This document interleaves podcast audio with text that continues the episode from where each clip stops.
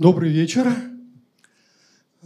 Мы продолжаем э, цикл публичных диалогов и дискуссий в Ельцин-центре под названием «Другой разговор». Веду его я, журналист, э, политический обозреватель российской газеты Валерий Выжитович. Тема нашего сегодняшнего разговора – шанс на вторую жизнь. Этот шанс дает трансплантология. Но, к сожалению, Таких операций у нас пока делается в 10 раз меньше, чем требуется. Что мешает?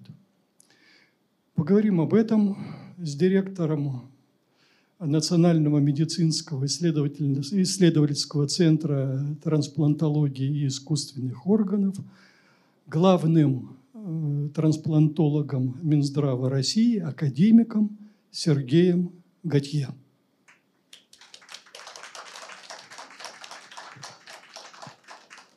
Я вас приветствую. Ну, а прежде чем э, мы начнем э, наш разговор, я хочу сказать несколько слов. Дело в том, что завтра исполняется ровно 30 лет с того дня, когда в России была проведена первая трансплантация печени. И провел эту операцию Сергей Владимирович Готье – Сегодня, ну, вернее, завтра он будет отмечать эту знаменательную и в его жизни, и, безусловно, в истории отечественной медицины дату. Давайте поздравим его.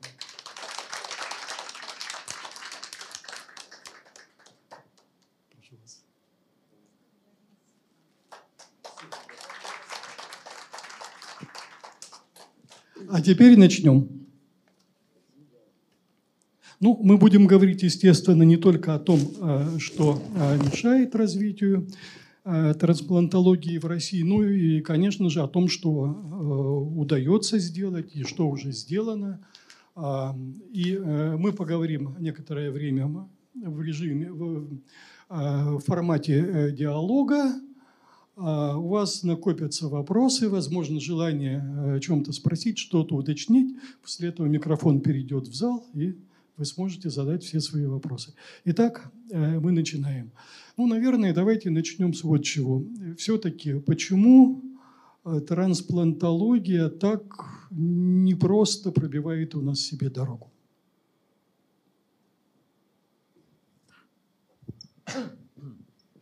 Наверное, ответ на этот вопрос мы могли бы получить в конце нашего разговора. А, тут, конечно, много причин, и первая причина – это то, что, а, наверное, мы не всегда готовы использовать и правильно понимать достижения наших со соотечественников. У нас часто не хватает сил, времени, денег на реализацию этих э, достижений – и, и начинаний. Ну и, наверное, конечно, отстает э, как э, общее образование, так и образование профессиональное. Вот э, все эти причины, они привели к тому, что те эксперименты, которые Владимир Петрович Демихов начал еще 40-х годах и продолжал их до конца, в общем, 80-х, э, э, не были правильно оценены нашими э, коллегами старшими и далее не развивалось, в то время как за рубежом эти работы были признаны основополагающими для развития различных трансплантационных методик. Но это не все, конечно. Дело в том, что страна развивалась, страна ставила перед собой различные задачи. За, плечами была война разрушительная, которая поставила экономику на колени. И нужно было это все восстановить. Поэтому э, выполнение первой трансплантации в России э, такой реальной трансплантации от, человека к человеку. Это была трансплантация почки 15 апреля 1965 года. Э, Борис Васильевич Петровский со своими ассистентами выполнил первую трансплантацию почки. А первая трансплантация почки в Соединенных Штатах и вообще в мире была сделана в Бостоне в 1954 году. Так что вот считайте разницу. Почти более чем 10 лет. Причем мы уже делали свою трансплантацию первую, это уже на, э, так сказать, на фоне опыта накопленного не только в Соединенных Штатах, и, в общем-то, имели возможность развиваться значительно быстрее, ну, как говорится, не повторяя, то есть не, соверш... не, не обучаясь на собственных ошибках. Вот. Ну, это, конечно, положительно повлияло на то, что вообще э, трансплантация почки приобрела статус э, способа лечения печеночной, э, почечной недостаточности. Это уже было достижение. Вот.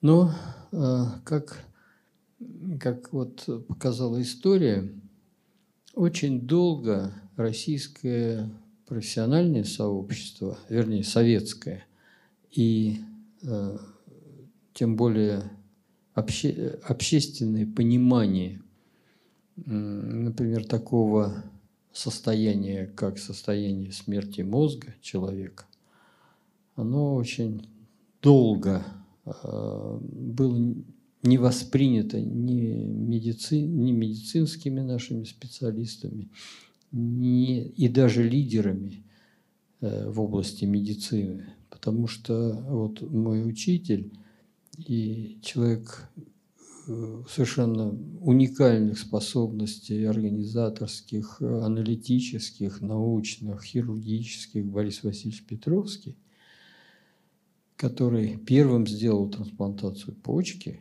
он ее пересадил от матери к сыну, была родственная трансплантация, он до конца своих дней так и не принял э, концепцию смерти мозга – и в связи с этим, ну, наверное, немало, так сказать, это послужило тому, что такие органы, как печень, как сердце, мы пересадили еще позже, чем это сделали в мире. 68 э, год, э, Кейптаун, казалось бы, черти где, в общем, у черта на рогах, там близко Южный полюс – тем не менее, именно там был первый эпизод а, констатации смерти мозга и, первая трансплантация а, сердца на земном шаре. Мы пересадили сердце в 87 году. Первая удачная трансплантация, которую сделал Валерий Иванович Шумаков – она была 12 э, марта 8, э, да, 87 года. Так что тоже этот период не, не послужил э, тому, вот я имею в виду разницу в этих исторических цифрах э, и время, которое прошло между ними, оно не было использовано для развития ну, как бы, э, инфраструктуры самой трансплантации, то есть развитию принципов и э, системы организации органного донорства. Потому что, ну, понятно, что всем известно, что, наверное, это даже не надо как-то объяснять, что э, если мы не будем иметь донорских органов, мы не будем иметь трансплантации, а, соответственно, опыта, анализа э, всех этих мероприятий и э, дальнейшего прогресса. Таким образом, в общем, если так подсчитать потери наши в этой области, то примерно 50 лет мы потеряли, не развивая самой идеологии возможности использования национального ресурса в виде донорских органов для спасения э, собственных граждан. Вот. Это как бы, так сказать, вот то, что нас затормозило. Ну, а несмотря на это, э, сейчас мы уже много лет развиваемся в ногу с остальными развитыми странами, э, накапливая опыт тех или иных трансплантаций, анализируя их, участвуя в различных международных конгрессах, устраивая эти конгрессы у себя. Э, вот. И в некоторых областях мы достигли абсолютного первенства, ну, например, например, трансплантации печени детям. Тоже был большой такой скачок, э, когда до 97 -го года прошлого века наши дети маленькие все ездили э, за рубеж, в частности, в Бельгию очень много ездила. Там хороший госпиталь, мы его все знаем, Сент-Люк. Он давно работает. Там работают, работали основоположники вот этой детской трансплантации. Э, и понятно, что наибольший опыт был там. Но с 1997 года, когда мы сделали первую трансплантацию левого латерального сектора печени от живого, от, от матери маленькой девочки.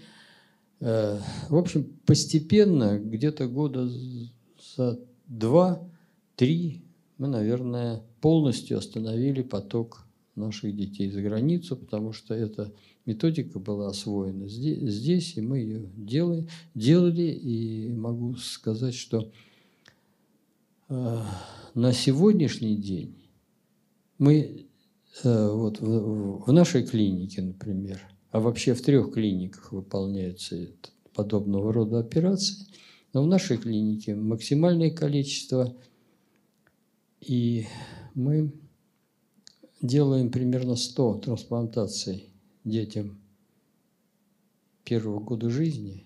То есть это дети с весом 4 килограмма, вот такие мелкие – вот. Это больше, чем где-либо в мире.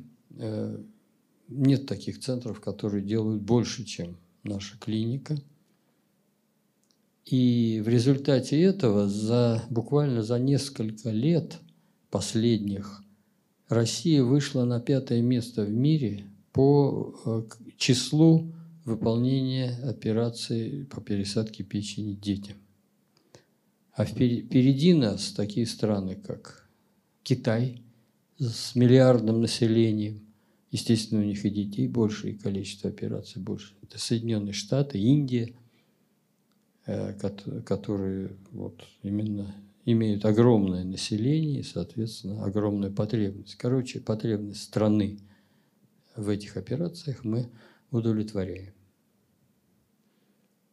Ну и, конечно, нельзя сказать про нашу совершенно передовую прорывную технологию по трансплантации сердца.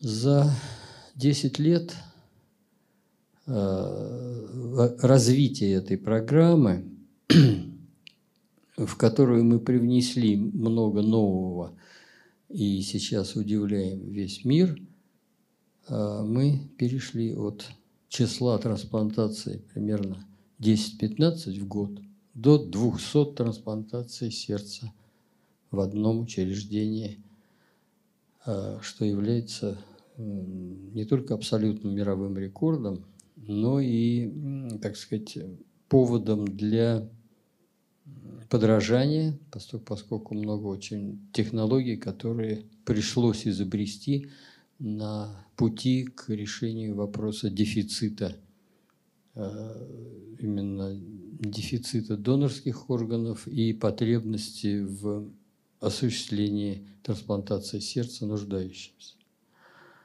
Вот. Ну вот таким образом мы стараемся, э, в общем-то, выйти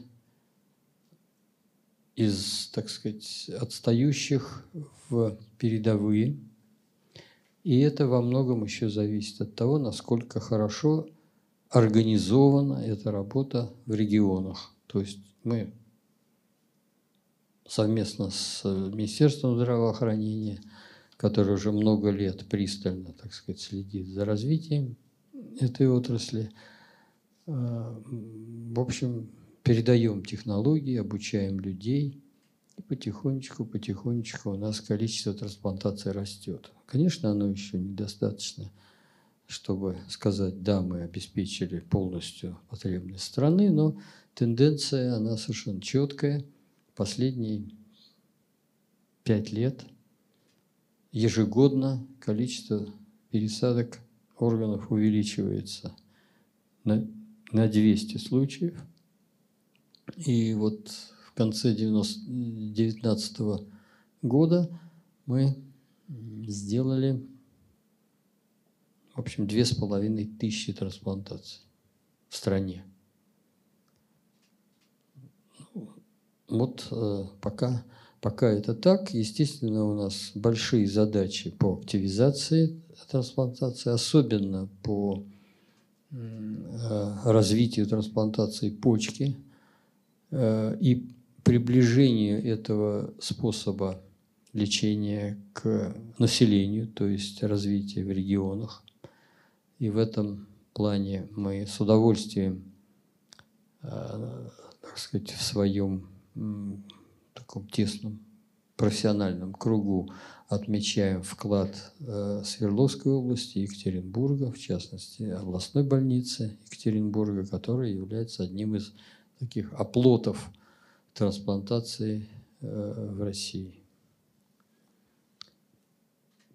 Э, Сергей Владимирович, наверное, я не ошибусь, если скажу, что одна из основных, а может быть даже главная проблема в трансплантологии – это проблема донорства, да? И э,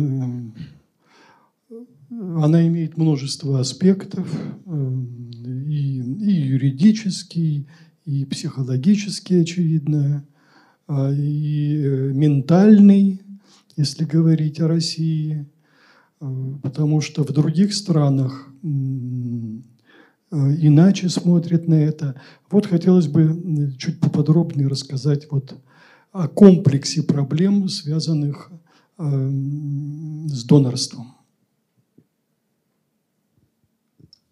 Ну, а, вообще э, проблема дефицита донорских органов, то есть недостачи, это проблема характерна для всех стран. Начиная с Испании, где мы э, имеем эталон организации донорских программ, и можно тут привести э, в, в пример Соединенные Штаты, где, например, лист ожидания почки составляет примерно 90 тысяч. Так? И срок ожидания в Соединенных Штатах где-то более трех лет. Так что это ну, такое международное понятие, международная проблема, с которой каждая страна э, по-своему борется, по-своему организует этот процесс, но вот э, за последние, наверное, лет 20 э, все-таки наиболее рациональной э, такой системой организации органного донорства является испанская модель, так называемая, которую мы, в общем, так или иначе пытаемся имплементировать в нашей практике, поскольку, поскольку она наиболее рациональна и основана она на участии лечебных учреждений в организации органного донорства и, и собственно, предоставлении возможности изъятия органов у умерших людей в больницах. Но при этом, конечно, должны соблюдаться ряд условий, то есть это диагноз э, смерти мозга – Э, для того, чтобы можно было использовать не только почки, которые можно использовать после остановки кровообращения, ну и такие органы, как сердце, печень, легкие, поджелудочную железу. Вот. А, как показывает практика стран, в которых э, действительно донорство развито, донорство упорядочено и контролируемо государством, э, основной причиной, э, то есть основным двигателем развития этой программы является административный контроль, отчетность вот, и политическая воля. Э, сразу могу сказать, что нам не хватает сейчас. Нам не хватает строгого административного регламента по использованию этого национального ресурса, какими являются донорские орган, органы, потому что именно они служат для того, чтобы спасать наших граждан, в частности. Вот. И, соответственно, мы э, сейчас пока не имеем достаточного количества обученных специалистов, которые именно э, занимались бы э, вот вопросами ведения тех погибших людей, которые, у которых констатирована смерть, но поддерживается функционирование органов искусственно с помощью медикаментов, с помощью аппаратов искусственного дыхания при сохраненном э, сердцебиении. Это очень тонкая такая специфическая область медицины. Кстати, в нашей стране эти, эта деятельность стала областью медицины только с 2015 года, хотя я, как вам говорил, уже первая почка была пересажена в 65 году прошлого века. Тем не менее, все вот эти вот как бы работы по поддержанию жизнедеятельности органов в умершем человеке э, не являлись каким-то видом медицинской деятельности. Она вообще никак не характеризовалась. И только в 2015 году были приняты изменения э, в 323 закон, которые зафиксировали, первое, что эта деятельность является медицинской, второе, что она оплачивается из федерального бюджета, и третье, что она ни в коем случае не должна быть финансирована из э, каких-то других источников, типа Э, там, частно, привлечение каких-то частных средств. Тем самым соблюдается, так сказать, барьер э, между людьми, которые вот хотели бы получить какой-то орган там донорский, и вот они заплатили за это. Это никогда не было вообще, но вот так законодательно сформулировано. Сергей Владимирович, можно чуть поподробнее, какова процедура, а, которая предшествует изъятию э, донорского органа? Э, какие условия должны быть соблюдены? Фикса, э, констатация смерти и пригодность этих органов э, к трансплантации, ну, отсутствие противопоказаний к использованию этих органов. Согласие родственников. Презумпция согласия предусматривает возможность отказа прижизненного. Только. Только прижизненного. Только прижизненного. Это отказа. должно иметь некое оформление, очевидно. Совершенно верно. Юридическое. Да. Это очень важный, правильный вопрос, который в настоящее время пока недостаточно урегулирован в Российской Федерации. И Э, вот, э, законопроекты, которые Минздрав периодически э, публикует, он как раз, они как раз направлены на то, чтобы все-таки как-то реально зафиксировать возможность фиксации прижизненного волеизъявления, мы себе представляем это как, ну, так сказать, тут не надо открывать никакую Америку, пожалуйста, обратитесь к опыту европейских стран и с помощью внесения себя в регистр отказов в базу можно обеспечить выражение э, прижизненного волеизъявления. Но если на пальцах, то это, значит, если ты не записался, то ты изъявил свою волю стать посмертным донором. Если записался, ну, спасибо, извини. Значит, ты не хочешь стать донором. А, э, правильно я понял, да? Если человек письменно не оформил свой отказ от этого, то автоматически считается, что Автоматич... действует, автоматически, действует да. презумпция согласия. Да, да автоматически, да. да.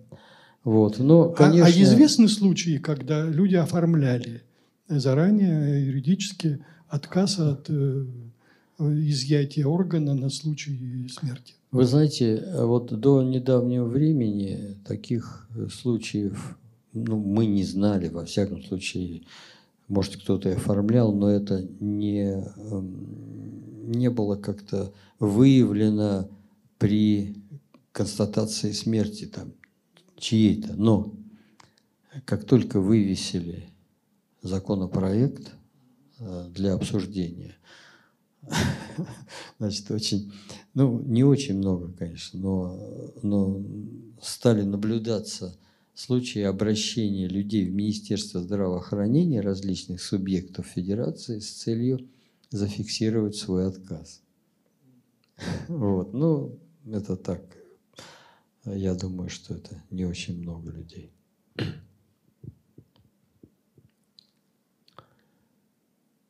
Э, я правильно понимаю, что это э, распространяется только на взрослых, так?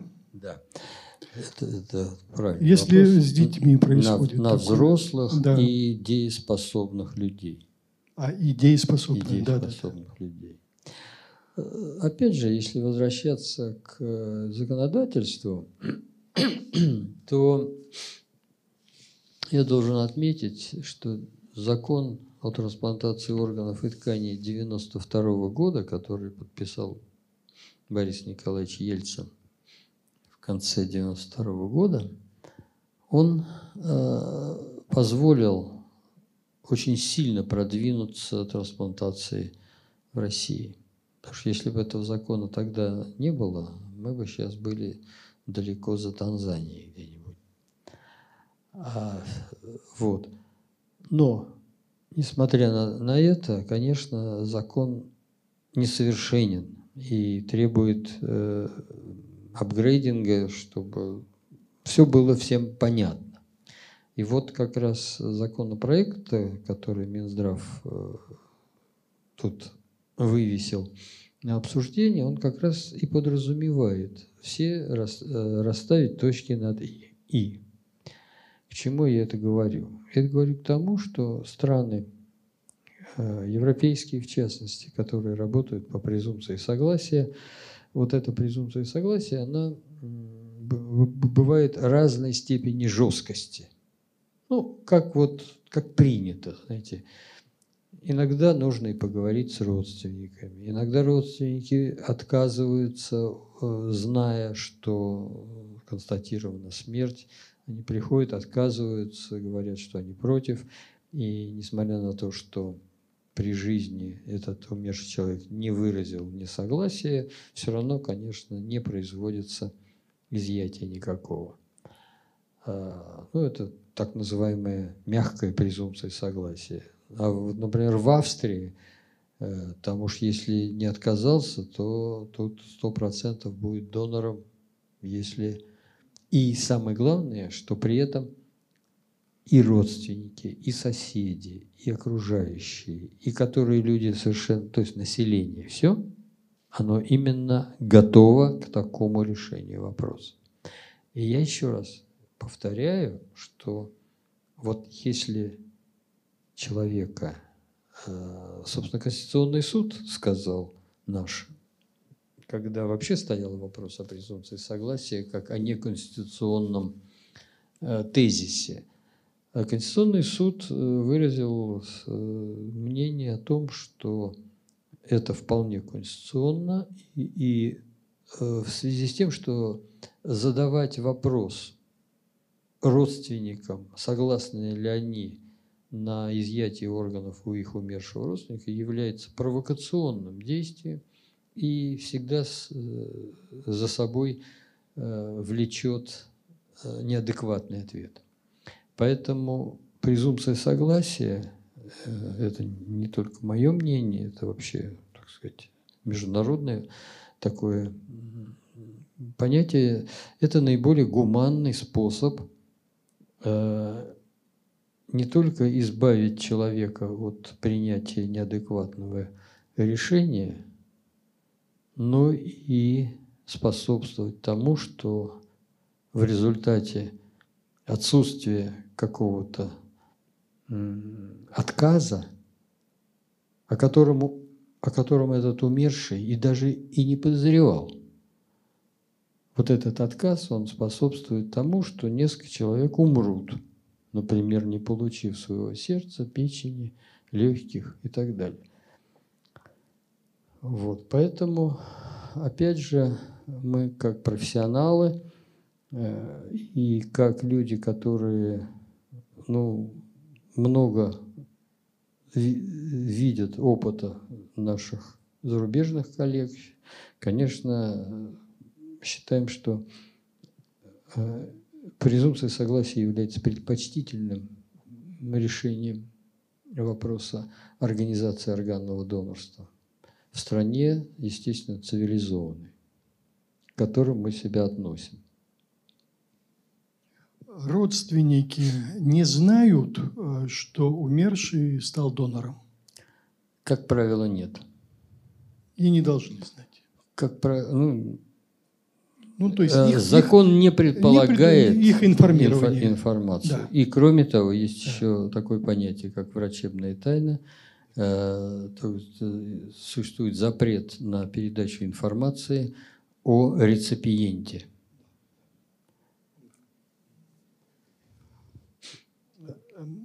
Почему, ну, можно, наверное, понять, почему обыватели относятся настороженно к трансплантации. Но а почему и э, врачи у нас тоже, ну, так, мягко говоря, не проявляют энтузиазма? А, ну, во-первых, я должен поправить вас. Обыватели а, настороженно относятся к донорству, а к трансплантации они относятся с удовольствием. Потому что... Да, конечно, конечно. Вот. Что касается врачебного сообщества, это еще одна, э, так сказать, причина, почему у нас такая задержка, вот, некоторая торпидность в развитии этой проблемы, потому что, прежде всего, врачебное сообщество не было когда оно было еще маленькое, в смысле студенты, они не получали элементарных сведений о такой возможности вообще. Вот. А, и это продолжалось довольно долго, потому что реально а, преподавание основ трансплантологии началось вообще 12 лет назад, когда в первом меди, в Сеченовском университете была организована первая кафедра трансплантологии искусственных органов, которой я поныне заведую. Вот. А потом этот опыт стал распространяться на другие вузы, и каждый вуз по-своему преподает э, ну, в различных, так сказать, курсах, дают, дают основы эти, но тем не менее далеко не все вузы э, своим студентам это преподают. Поэтому естественно, что э, те врачи, с которыми мы начинали, вот, ну не мы даже, а Борис Васильевич, и, потому что он в 67 году сделал уже, не в 65-м, а я в 65-м только школу закончил. Понимаете? Так что это было довольно давно, но тем не менее эти доктора, с которыми нам, нам пришлось потом работать, они вообще были как бы не, как сказать, не из этой э, тусовки, в общем. Они не понимали, для чего это, как это. А реаниматологи вообще стояли насмерть, потому что они считали, что вообще, э, ну не все, но многие, что смерти мозга не существует, что это полная ерунда, что пока сердце бьется, значит человек жив. Понимаете, вот. И там, мало ли там, что там за границей пересаживают, так они еще не то делают. Вот. Поэтому вот все вот это, включая, включая еще и особенности воспитания нашего населения, и а зачем мне это надо? А мне это никогда не понадобится. А почему я должен? Ну и все. А потом вот я же сказал, что только с 90, то есть только с 2015 года эту работу стали вообще финансировать как-то. Поэтому главный врач, главный врач есть тут? Нет. Нет, вот замглав врача. Он когда человек умер в больнице, все, на него расход э, лекарств, расходника прекращается. Он не имеет права просто расходовать на него все остальное. И, в общем-то, если это происходит, то он не знает, как это финансово оформить. А это самое страшное, когда финансовые есть нарушения. Это же кошмар. И зачем мне это надо, как главному врачу? Вот и все. Таким образом, вот сейчас мы очень, так э, довольно успешно, я бы сказал, но недостаточно быстро продвигаемся в сторону охвата субъектов Российской Федерации вот этими технологиями. У нас сейчас в 32 субъектах Федерации из 85 существуют программы, какие-то трансплантологические, типа почки, там, пересадка печени, сердца. Вот, например, в Екатеринбурге мы имеем эту триаду, и очень рады тому, что потихоньку количество трансплантаций увеличивается. Вот. Ну, а в Москве, наверное, мы имеем очень такой локомотив, как бы локомотив именно технологий донорства посмертного. И сейчас э, вот департамент Москвы э, организовал то, э, ту работу, которая в конце концов привела к тому, что частота донорских изъятий на территории Москвы 22 на миллион населения в год. Это такая, ну, не среднеевропейская цифра, но, во всяком случае, вполне приближающаяся к этому. Потому что если взять э, ту же Испанию, то мы, наверное, никогда до нее не доберемся. Там 40 изъятий на миллион населения в год. А, скажем, Франция, Италия, э, Австрия – это где-то вот 26, 28, 25, 20, там, 30.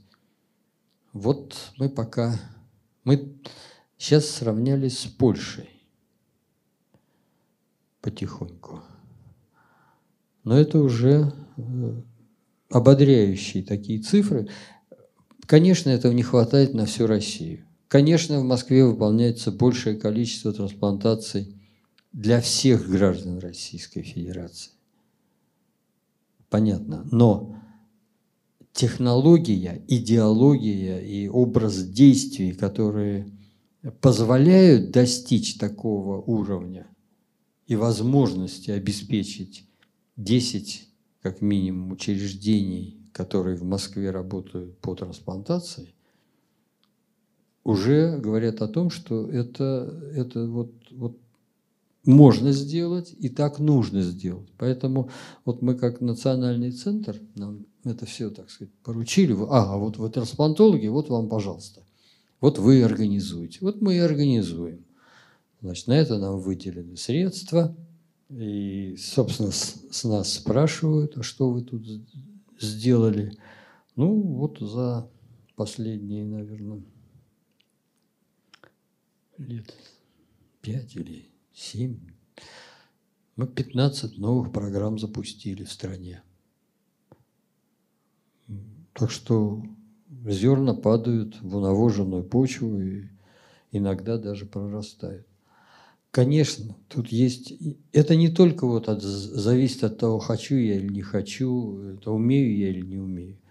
Мне еще деньги нужны для того, чтобы все это делать. А деньги это еще труднее, потому что трансплантации э, выполняются за счет э, государственных денег, никто из кармана деньги не платит. Но каждый регион имеет свою экономику, э, свое количество населения, свое количество диализных пациентов, на которые идут огромные деньги все время. Это еще одна, один источник дохода, который может быть использован для развития трансплантации, потому что э, когда человек зависает на много лет на диализе, он, естественно, с государства тянет огромные деньги. 20 а, э, лет диализа, вот тут мне кто-то говорил, что какая-то бабушка на диализе живет 20 лет уже. Я не знаю, можно ли этой бабушке сделать трансплантацию почки. Сейчас уже, наверное, нельзя, потому что она достаточно, видимо, инвалидизирована 20 годами диализа. Но 20 лет назад ей можно было сделать трансплантацию почки, и она бы не съела 20 миллионов народных денег – которые выплачены за ее лечение на диализе. Поэтому вот тут такой не то чтобы конфликт, но во всяком случае это должно э, быть, ну, как бы войти в идеологию управления медициной и управления регионом. Это уже дело губернатора, понимаете, это, это даже не, э, не полная компетенция министра здравоохранения или руководитель департамента здравоохранения субъекта. Это политическое решение, и этого политического решения удается добиваться в ряде регионов, особенно где пришли новые молодые губернаторы, у которых, э, так сказать, понимание того, что в их регионе сделана трансплантация, это момент престижный. И он Владимир Владимирович об этом обязательно скажет. Хорошо. Ну что, давайте, может быть, вопросы из зала? Есть вопросы? А, здравствуйте, у меня такой вопрос. Все виды трансплантации вот делают у нас в России или что-то не пересаживают? А что вам конкретно? А я не знаю вообще, потому что вот включаешь телевизор и каждую неделю по какому-нибудь каналу собирают деньги на, там, на Израиль, на все, чтобы операцию, там, трансплантацию. Да. Вот я почему спрашиваю, вот, все эти делают? Или правильно. И, Значит, и, собирают или... деньги на все. А, но дело в том, что наши граждане замечательные, которые, которым нужна трансплантация и которые хотят поехать за рубеж, вряд ли там за рубежом нужны, даже за большие деньги. Поэтому наша задача – обеспечить всеми видами трансплантации наших граждан здесь, потому что, повторяю, они никому не нужны за рубежом. А, и если говорить о трансплантации, э, вообще существует, ну, когда мы говорим о трансплантации, мы говорим о жизненно важных органах. И о тех органах, которые могут обеспечить качество жизни и трудоспособность и принести какую-то э, экономическую пользу. Прежде всего, это почка – да, можно не умереть, если почки не работают, можно прекрасно, в кавычках, существовать на диализе. Это три раза в неделю. Значит, диализный центр, 6 часов лежишь, пользу обществу не, не приносишь, ребенка родить не можешь, ну и так далее. Только по ночам компьютер, блогеры, это вот, пожалуйста. А, конечно, потребность в трансплантации почки огромна, она превышает, наверное, 10 тысяч в год. Мы выполняем полторы пока, но движемся. Это почка. Сердце, конечно, это жизненно важный орган. И мы сейчас выполняем примерно четверть национальной потребности. То есть мы в этом году, в 2019, сделали более 300 трансплантаций сердца. Примерно тысячу, тысячу полторы нам надо в год. А, ну, печень. Здесь, конечно, мы более продвинулись. И продвинулись не только э, во взрослой трансплантации, но и в детской, как я уже говорил. Э, примерно 600 трансплантаций, чуть больше 600 трансплантаций печени. Очень много центров, наверное, больше 20 центров по России пересаживают печень.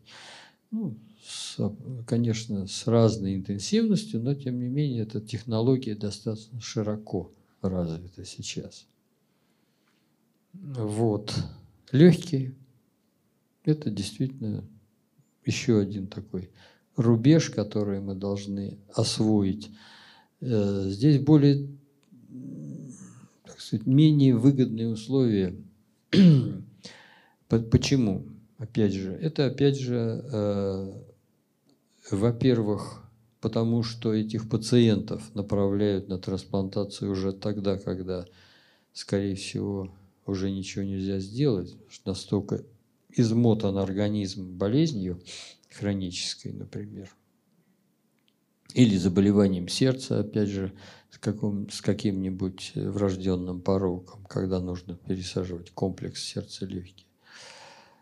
И, во-вторых, что вот, например, если донор печени – это человек от 18 лет, умерший, я имею в виду, и там, скажем, до 65-68 у нас бывают вот такие вот донорские органы от таких пожилых людей.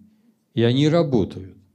А вот легкие, они требуют большей селекции, они должны быть очень хорошими, они должны быть без хронических заболеваний. Вот. И в этом, конечно, мы пока еще начинаем только. Ну вот, собственно, и все жизненно важные органы. Конечно, можно, можно пересадить лицо, если нужно. Если обезображивание лица имеется, человек теряет социальный, так сказать, свой статус, потому что он не может выйти на улицу, его пугаются. Вот. Безусловно, это важно, это действительно такой, э, такая технология, которую нужно осваивать. А, и мы считаем, что в нашей стране такая технология должна быть. Их вообще в мире мало, этих операций, но тем не менее Э, каждый из них очень так э, афишируется и рассказывается о ней. Мы пока этого не делали. Вот. Ну, пересадка конечностей. Тоже важный аспект, который тоже у нас пока отсутствует.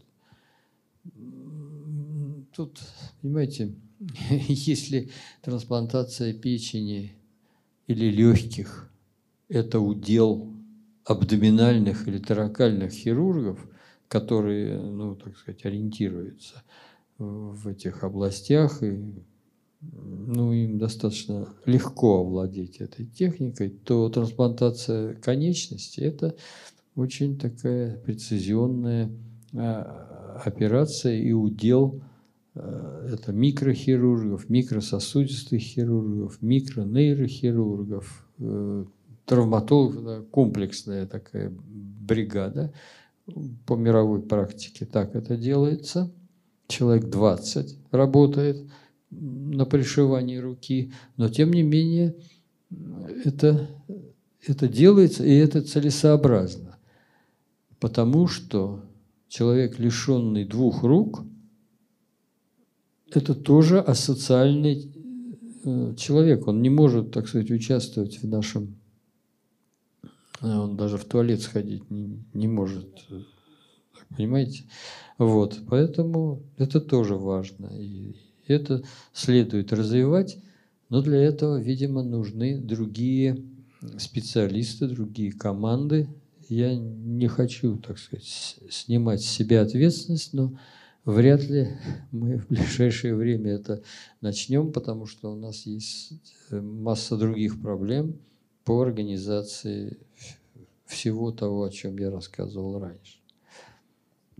Ну. Спасибо.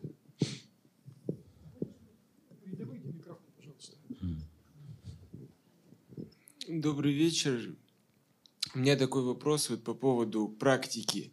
То есть вот есть же резонансные дела вот по поводу, допустим, Алины Саблиной. Да. И ну вот как бы вы это прокомментировали? И вот по поводу вы затронули пересадку лица. Э, будет ли достаточно презумпции согласия? Ведь это можно повернуть как э, нарушение Э, ну, то есть защита чести и достоинства, то есть родственников, которые уже, то есть это визуальное нарушение у пусть и умершего человека. Ну и Европейский суд по правам человека тоже довольно, ну у него такая неоднозначная позиция на этот счет.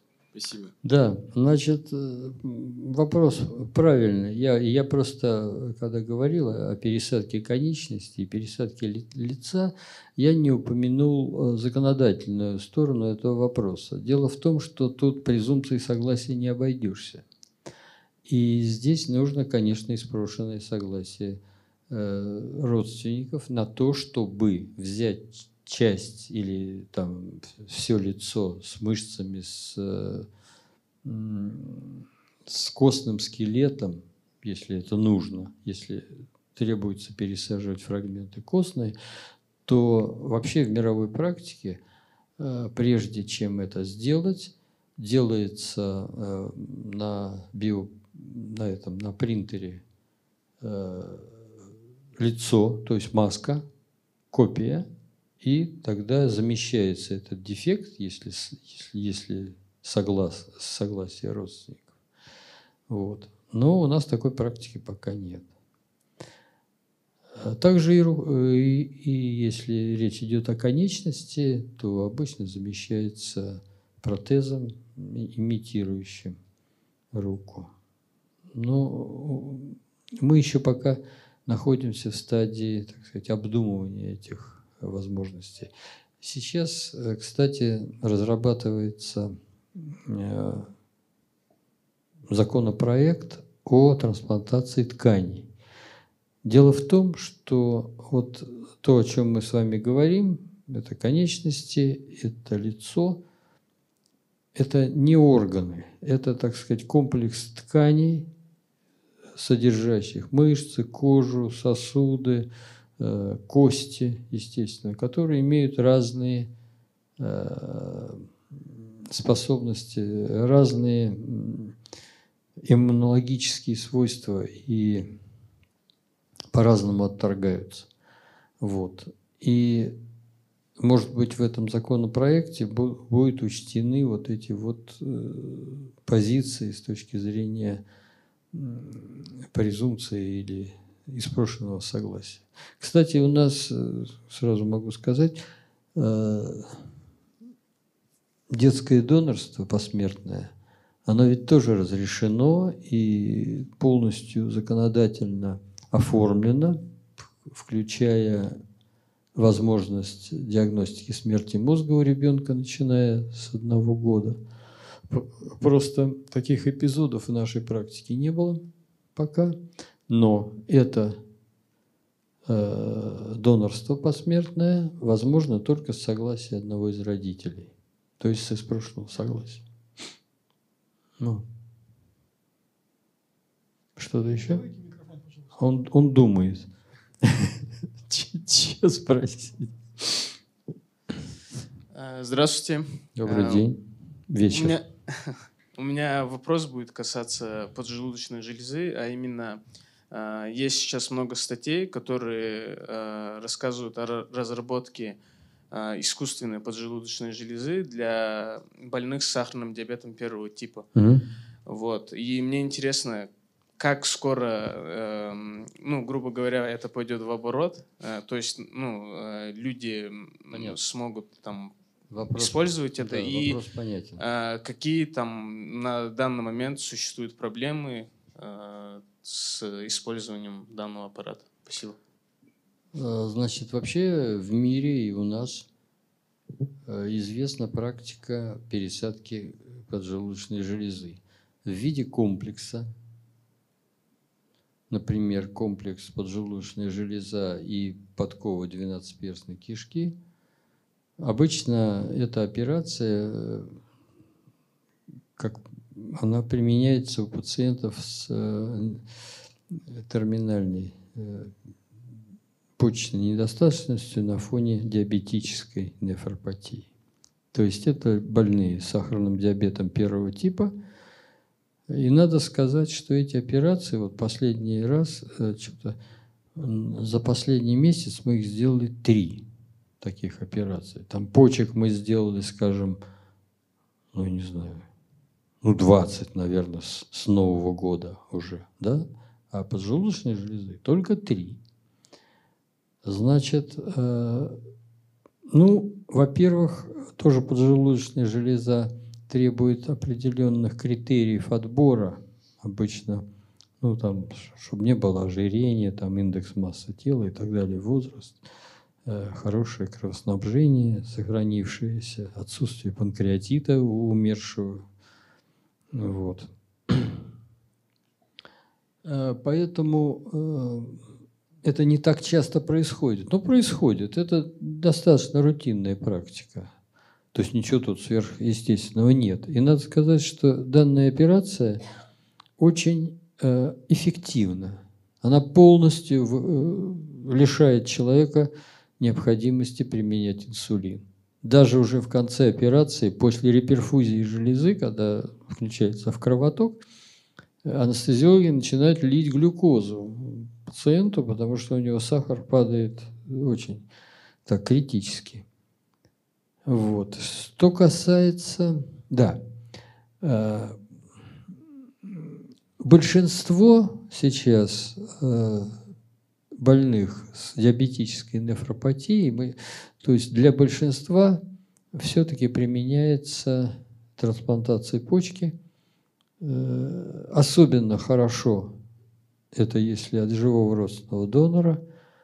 Результаты по качеству жизни и выживанию трансплантата на фоне сохраняющегося диабета, они примерно, ну, так сказать, равноценны этим двум вариантам. А, но, естественно, что всех интересует, как можно компенсировать сахарный диабет с помощью клеточных технологий. Ну, известно, что существует метод э, секвестрации трупной поджелудочной железы, и вот эту взвесь э, клеток, огромное количество, вводить в кровоток, в портальный, например, и на какое-то время получается нек- некоторое снижение зависимости от инсулина. Но добиться полного э, полной компенсации еще пока никому не удалось.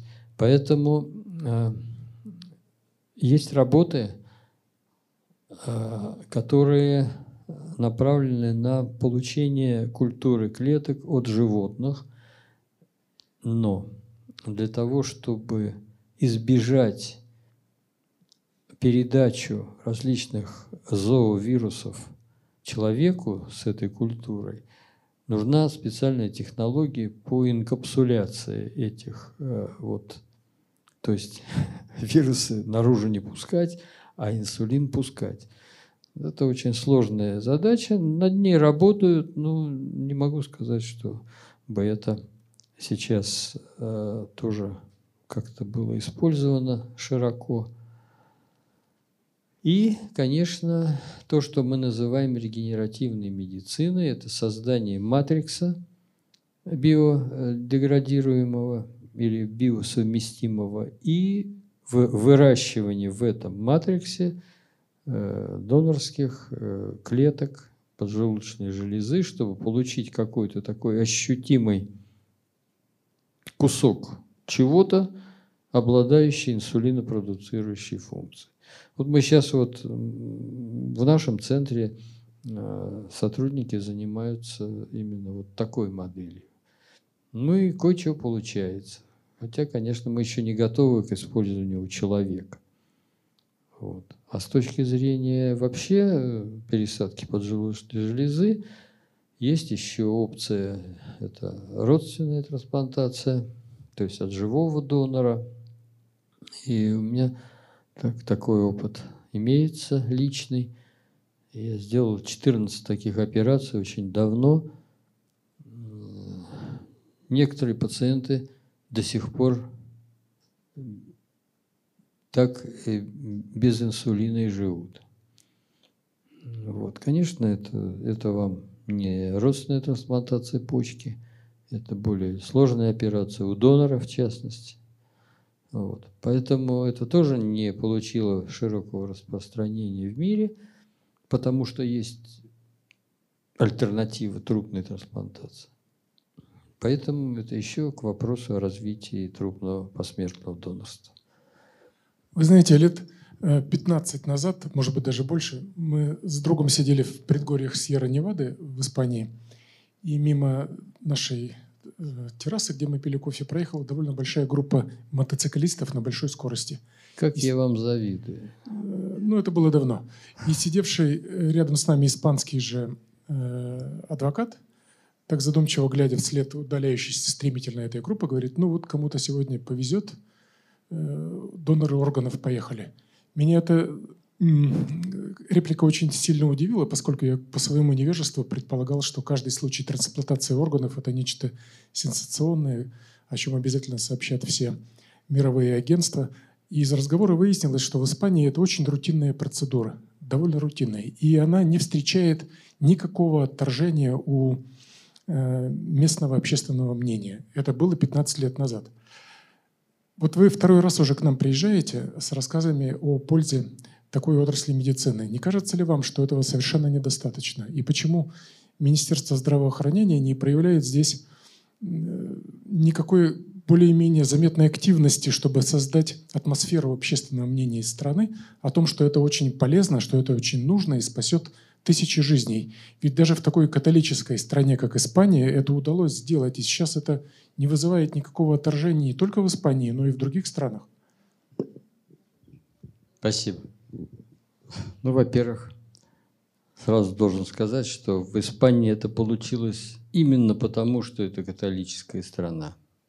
Именно потому, что католическая церковь э, восприняла эту идею как, э, в общем, национально и не только сделала это в Испании, но и во всех католических странах Европы очень хороший уровень посмертного донорства. То есть испанцам повезло. А,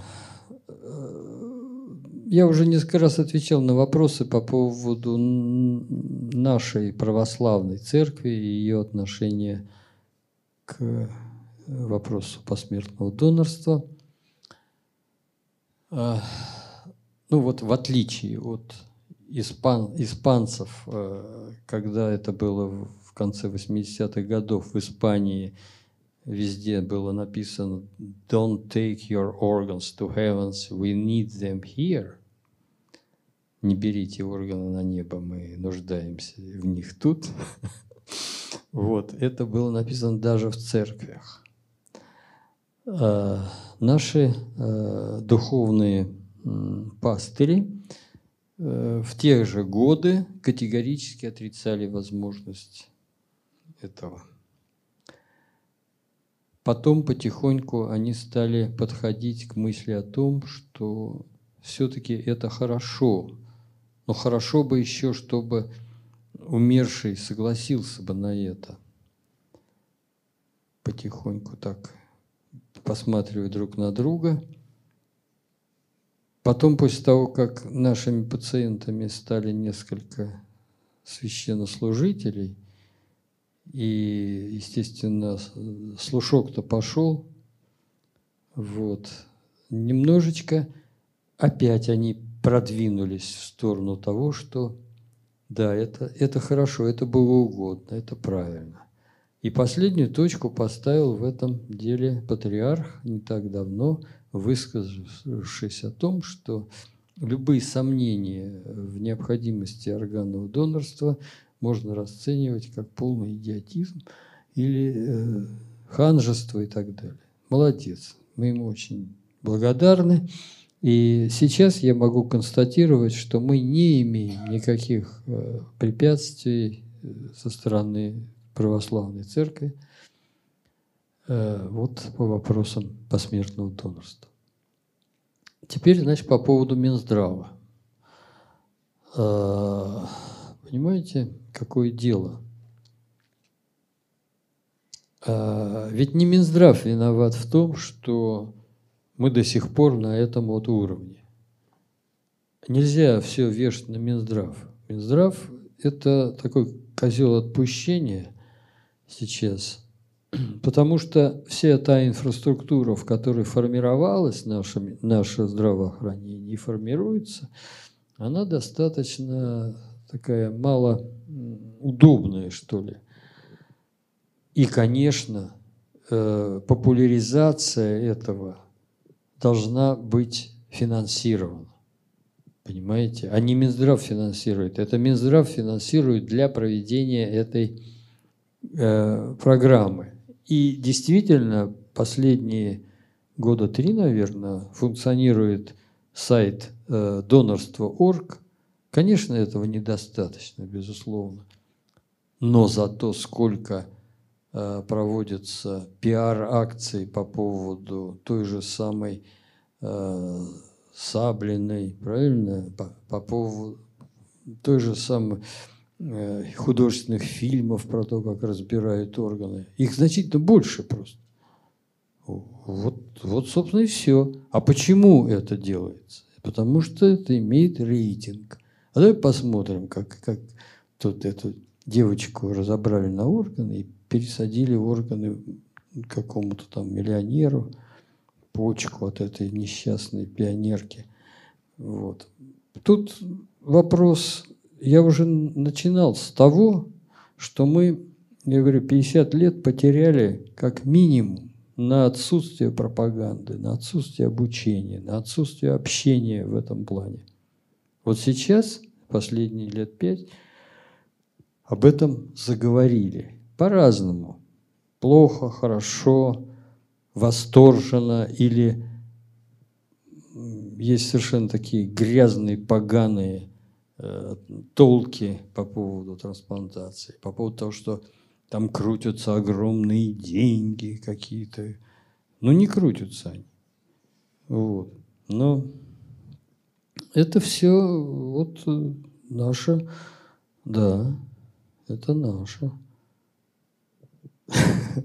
Ну, в общем, я думаю, что просто с помощью нас, вот с вами, мы отсюда выйдем, я-то отсюда улечу, мне там все, нормально, а вы тут будете распространять вот это все.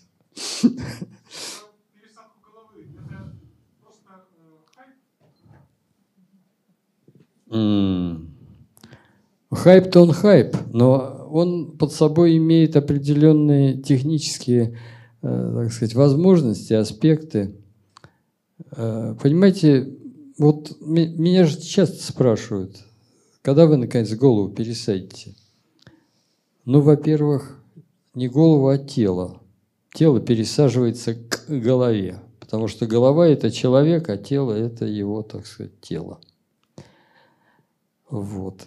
И я вам сразу скажу, что технически это можно сделать. Технически выполнить реваскуляризацию головы хозяина от тела донора, сохранив при этом мозг, это можно сделать. Это очень дорого, сложно, трудно, это много надо думать, как это делать, но это можно сделать. Это вот, ну, тут вот. вот. А вот как заставить эту голову руководить своим телом путем восстановления целости волокон спинного мозга, вот тут вопрос. Вот. И вот как раз вот этот самый Серджио Канавера, который все это генерирует периодически, что-то я давно не слышал, кстати. Вот. Он как раз, ему как раз все и задают этот вопрос. Ну хорошо, ну ты пришьешь эту башку, а, а дальше-то что? Поэтому все пока вот на этом гипотетически экспериментальном уровне находится. А вот скажите, пожалуйста, вот вы э, говорили, что трансплантация это ну, доступна всем и делают бесплатно. Ну, наша медицина условно бесплатная. А, поэтому да -да. во сколько человеку обойдется а, реабилитация, восстановление? Все-таки это же не просто там что-то там вырезали, отрезали, но это же просто а, вшили какой-то другой орган и так далее. Ну вот насколько это, Понятно. ну как сказать, Нет. для человека не очень богатого это будет возможность восстановиться потом? Слушайте, вот, значит, э, как я уже сказал, за год мы, мы сделали 200 пересадок сердца. 200 пересадок. Вы думаете, эти 200 пересадок сделаны миллионером? Это э, наши граждане нормальные, которые за душой ничего не, не имеют, вот, кроме атеросклероза и пороков сердца и, и прочей ерунды. Вот. Но тем не менее, значит, в стране 600 пересадок. Э, нет, 300, извините, 600 от печени. 300 там с чем-то пересадок сердца. Если у нас 300 человек таких хорошо э, упакованных, это даже здорово. Нет, ну это шутка, конечно. Я просто хочу сказать, что Конечно, трансплантация выполняется бесплатно, на это выделяются огромные государственные деньги. Дальше у нас есть ОМС, если вы не помните, который покрывает лечение э, после операции. Потом есть э, программа 12 нозологий. Это лекарства, которые выдаются э, этим гражданам, нуждающимся там, в лечении различных заболеваний, в том числе и перенесшим трансплантацию органа. Значит, каким образом эти все э, возможности государственные, э, которые обеспечены, каким образом они воплощаются в конкретном учреждении или в конкретном регионе, это, извините, ответственность региона. Но законодательно и материально, самое главное, эти деньги есть. И главное не воровать.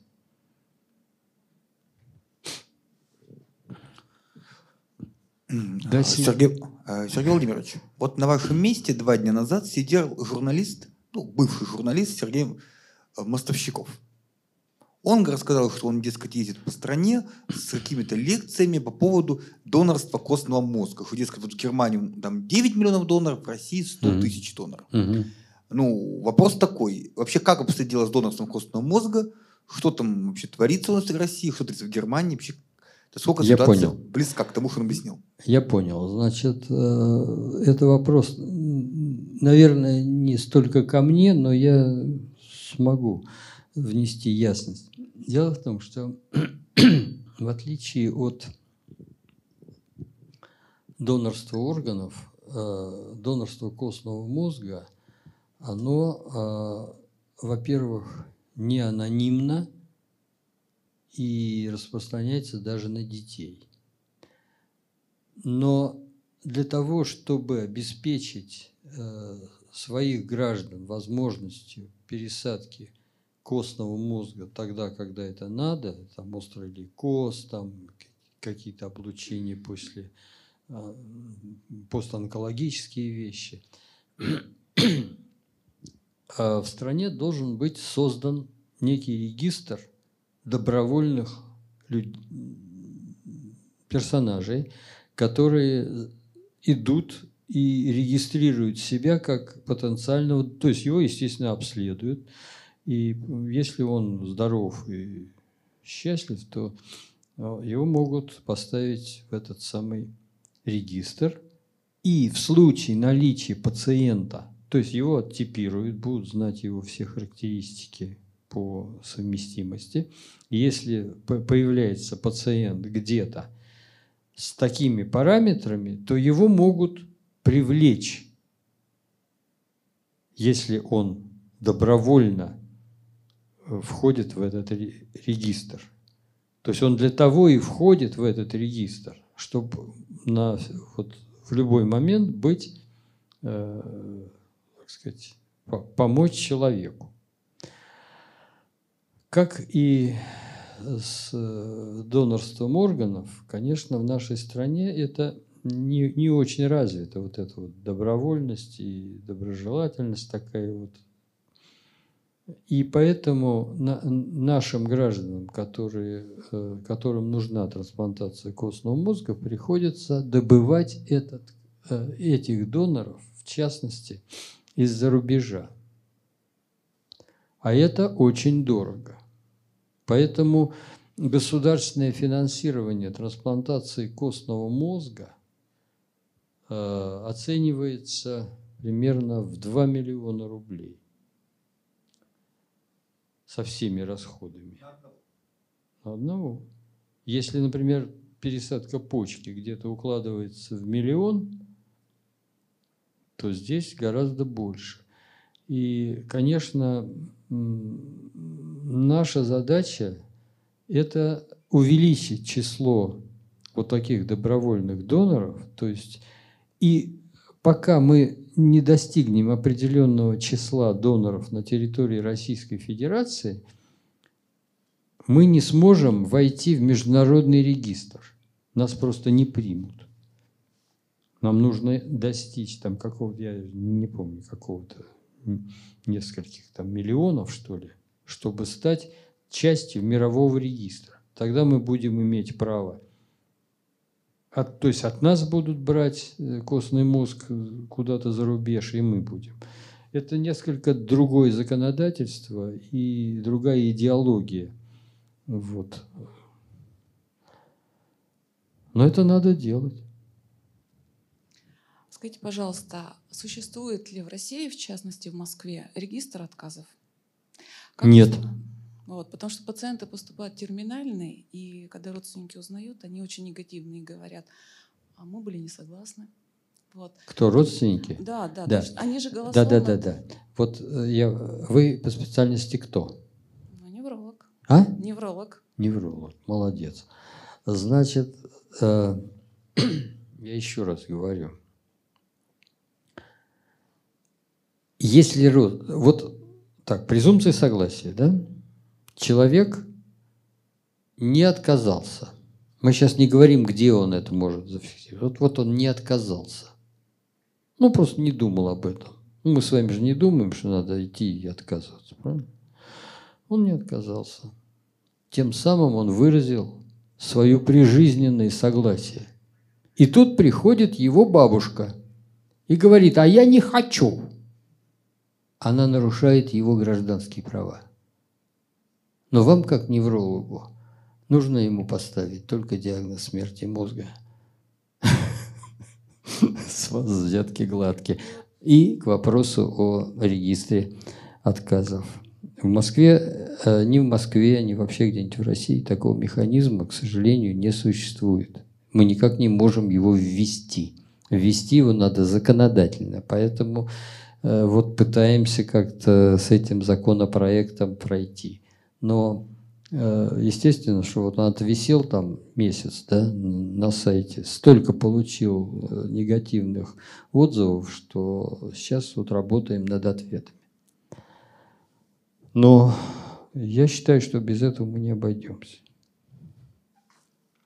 Ну что, может быть, подведем итоги? Не возражаете? Я скажу. Просто. Да нет, я еще могу. Или, или есть еще вопросы? Ну, если нет, давайте тогда я два слова. Или что, хотите? Что? А, ну, просто два, два да, в завершение. А, люди, перенесшие трансплантацию, а, вспоминают тот день, когда им э, пересадили сердце, почки или печень, и отмечают его как второй день рождения. Но трансплантация и то, о чем мы говорили сегодня весь вечер, невозможно без донорских органов. Они были и остаются нашим национальным ресурсом. С нами был академик Сергей Готье. Спасибо, господа.